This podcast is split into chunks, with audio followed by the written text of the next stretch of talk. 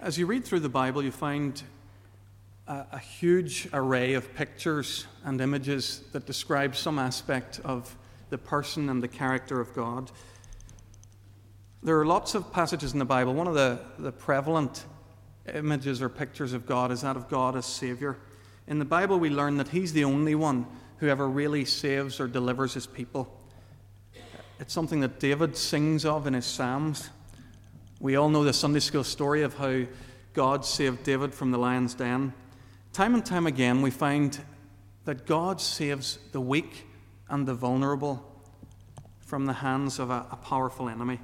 Now, if you were to ask Jews at what point in their history God acted most decisively to save them, they'd be very, very quick and very sure to answer. They'd say, Well, that's easy. It's the Exodus. That time when God brought his people out of slavery in Egypt through the Red Sea to the Promised Land. That's the single most profound experience of God's salvation that we've ever known.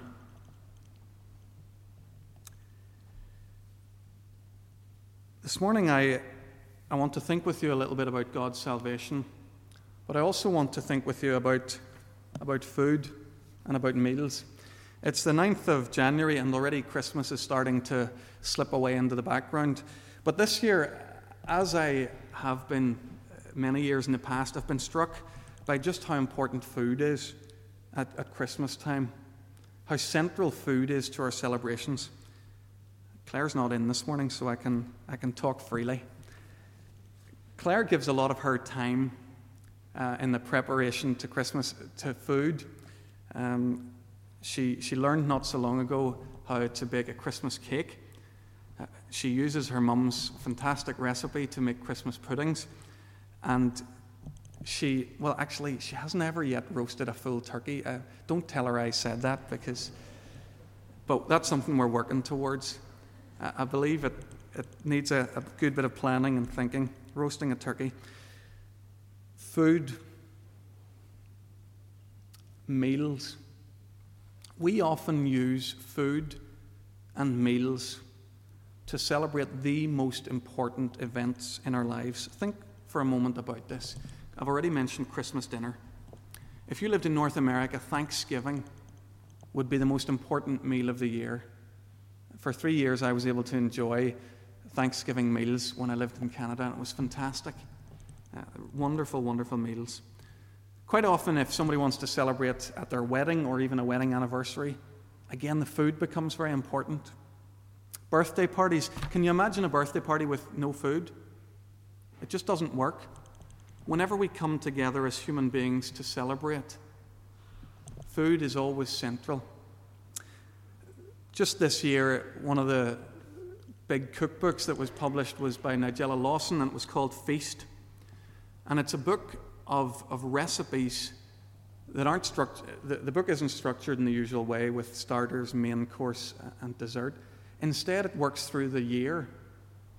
And all those feasts that people are in the habit of practicing, it gives recipes for the celebration of those feasts. So it has Christmas recipes, it has Thanksgiving recipes, it has Easter recipes, recipes to celebrate those key moments in life. Well, I began this morning by talking about God's salvation and the Exodus. And it's no surprise to us then that God's people, the Jews, had a feast, a special meal to celebrate the Exodus. Whenever Jews gather together in their families to celebrate the Passover, they reenact in this meal the instructions that God had given to their forefathers as they came out of Egypt. They remember what happened on that night, how the, the head of each household took a lamb for the family. They remember how the blood of that lamb was spread on the doorposts of their homes. You maybe remember that.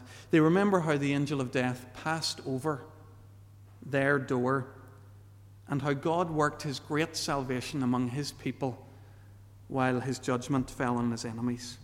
Every time a Jewish family eats a Passover meal, that's what they're remembering God's salvation at that moment in time. We aren't Jews, we're Christians. And in a few moments' time, we're going to come together to celebrate a different meal together. Just like the Jewish Passover, it's a, a salvation meal. It's a meal that reminds us of a time when God worked his salvation on our behalf. And we're not looking back to the Exodus, how God brought his people out of Egypt. We're looking forward or back to a time when God set all mankind free forever. A whole new Exodus the death and the resurrection of Jesus Christ. That's what we celebrate with this feast. I'm not sure if, if this has struck you before, but when Jesus celebrated the Last Supper with his, past, with his disciples, it was very clear that he wanted them to associate it with the Passover. In fact, it was a Passover that he was celebrating. They celebrated at exactly the time of the Passover. Do you remember Jesus sent his disciples ahead to prepare an upper room? Well, that was during the Passover festival. They, they moved into that Passover festival having come from the outlying district uh, of Bethany on their way up to Jerusalem. You know, on those hills around Jerusalem? Those hills would have been filled with, with sheep at that time. And those sheep that were being reared there were reared for one purpose they were sacrificial lambs to go to the temple in Jerusalem. As Jesus approached Jerusalem, he was approaching along a road that would have been full of these, these animals being herded towards the temple. He was a, a sacrificial lamb, if you like. And John called Jesus, do you remember John the Baptist, right in the earliest days? He called Jesus the Lamb of God who takes away the sins of the world. At every point, what's happening here, Jesus is identifying himself with the ancient Jewish Passover feast. But in effect, Jesus was saying, This is all new now. It's all changing. The Exodus isn't the biggest working of God's salvation anymore. This is what it's all been a foretaste of. My coming and my dying is the new Passover. Think about it for a moment how what Jesus did for us totally overshadows the achievements of the original Passover. The Exodus brought God's people freedom from oppression for a while. But Jesus has set those who believe in him free forever. The Exodus only dealt with the external, the physical captivity that the people experienced. Jesus has promised to set us free, even free from, from guilt as we know it in our lives, those things that, that plague us on the inside as well as the outside. Exodus was only for one people, it was for, for Israel. Whereas what Jesus achieved on the cross is for all people, for all times. Exodus brought into being a new nation of people. It wasn't really until Israel came through the Red Sea that for the first time they were a, a, a nation. Well, Jesus' new Exodus, his Passover, has brought together a new people, not, not made up of, of Jews and Greeks and, and British people and Americans, but of all the people of the world. Eh, it's not nationality anymore all are welcome in the family of God. So, whenever Jesus brought his disciples together for this meal, he was bringing them, he was taking something old and making it something entirely new. He was giving them a meal by which to remember the great salvation that he was just about to work among them.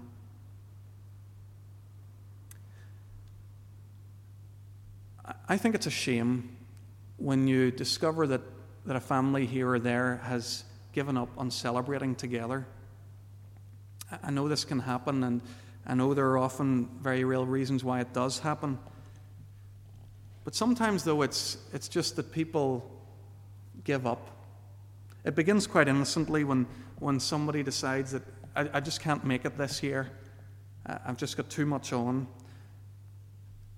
But before long, the message comes out that, that actually being together and, and celebrating with the family isn't that important to me anymore.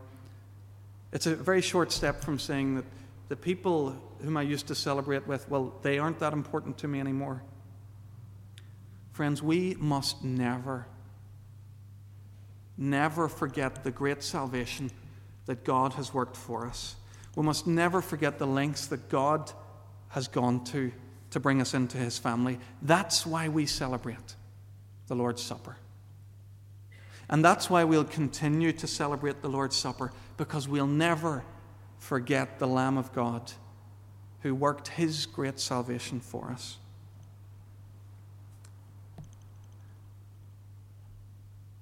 A while ago, I read a, a fascinating interview with the country singer James Taylor. I don't know his music that well, I, am aware of a little bit of it. But he spoke of a, a, time in his life when he was addicted to alcohol and drugs and how they were ruining his life. Although he'd been off drugs now for 18 years, he still regarded himself as an addict in recovery. He still goes to the Narcotics Anonymous meetings. Here's what he says He says, You remain in that state. That's the way it works. You have to continue with the treatment because I know of plenty of people who've been sober for 15 years and then have gone back. It's always there waiting for you. So, yes, it's important to still go to the meetings. Friends, I don't want to push that analogy too far this morning, but you and I are, are recovering addicts. We're recovering from our, our sinfulness and our addictions to ourselves. But our gracious God has intervened. He's provided us with a wonderful salvation in the work of Jesus Christ. We are now on the road to recovery. We look forward to one day when that recovery is going to be complete, when we'll be perfect and pure. But in the meantime, we need to keep going to the meetings, as it were. We need to keep gathering together around this table to remind ourselves of what Jesus has done for us. We need to keep gathering together with each other to keep ourselves on the right path.